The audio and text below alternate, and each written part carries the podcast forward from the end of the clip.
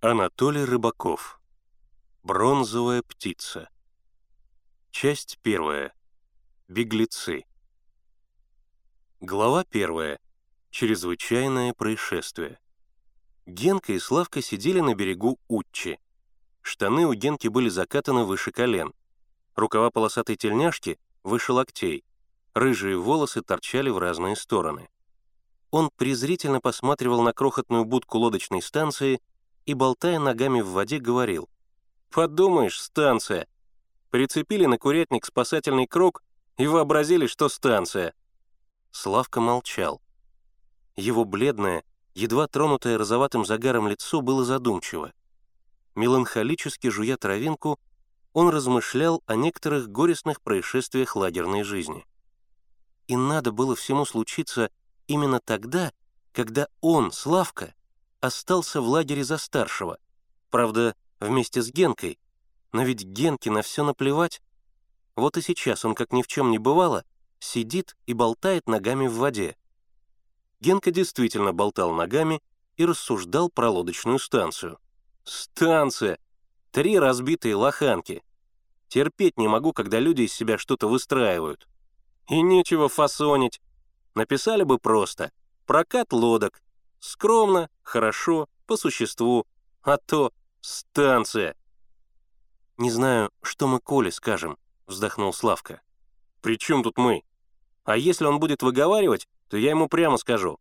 Коля, надо быть объективным. Никто тут не виноват. И вообще в жизни без происшествий не бывает». И он с философским видом добавил. «Да без них и жизнь была бы неинтересной». «Без кого без них?» «Без происшествий. Вглядываясь в дорогу, идущую к железнодорожной станции, Славка сказал, «Ты лишен чувства ответственности». Генка презрительно покрутил в воздухе рукой. «Чувство, ответственность, красивые слова, фразеология. Каждый отвечает за себя. А я еще в Москве предупреждал, не надо брать в лагерь пионеров. Ведь предупреждал, правда? Не послушались». «Нечего с тобой говорить», — равнодушно ответил Славка. Некоторое время они сидели молча. Генка, болтая ногами в воде, Славка, жуя травинку. Июльское солнце пекло неимоверно. В траве неутомимо стрекотал кузнечик. Речка, узкая и глубокая, прикрытая нависшими с берегов кустами, извивалась меж полей, прижималась к подножиям холмов, осторожно обходила деревни и пряталась в лесах, тихая, темная, студеная. Из приютившейся под горой деревни ветер доносил отдаленные звуки сельской улицы. Но сама деревня казалась на этом расстоянии беспорядочным нагромождением железных, деревянных, соломенных крыш, утопающих в зелени садов. И только возле реки у съезда к парому чернела густая паутинка тропинок. Славка продолжал вглядываться в дорогу. Поезд из Москвы уже, наверное, пришел. Значит, сейчас Коля Севастьянов и Миша Поляков будут здесь». Славка вздохнул. Генка усмехнулся. «Вздыхаешь? Типичные интеллигентские охи-вздохи. Эх, Славка, Славка, сколько раз я тебе говорил!» Славка встал, приставил ладонь козырьком к колбу. «Идут». Генка перестал болтать ногами и вылез на берег. «Где?» «Хм, действительно идут.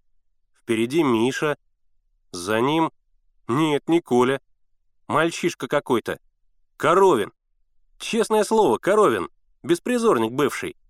И мешки тащит на плечах. Книги, наверное». Мальчики вглядывались в маленькие фигурки, двигавшиеся по узкой полевой тропинке. И хотя они были еще далеко, Генка зашептал. «Только имей в виду, Славка, я сам объясню. Ты в разговор не вмешивайся, а то все испортишь. А я, будь здоров, я сумею. Тем более Коля не приехал. А Миша что? Подумаешь, помощник вожатого. Но как не храбрился Генка, ему стало не по себе. Предстояло неприятное объяснение.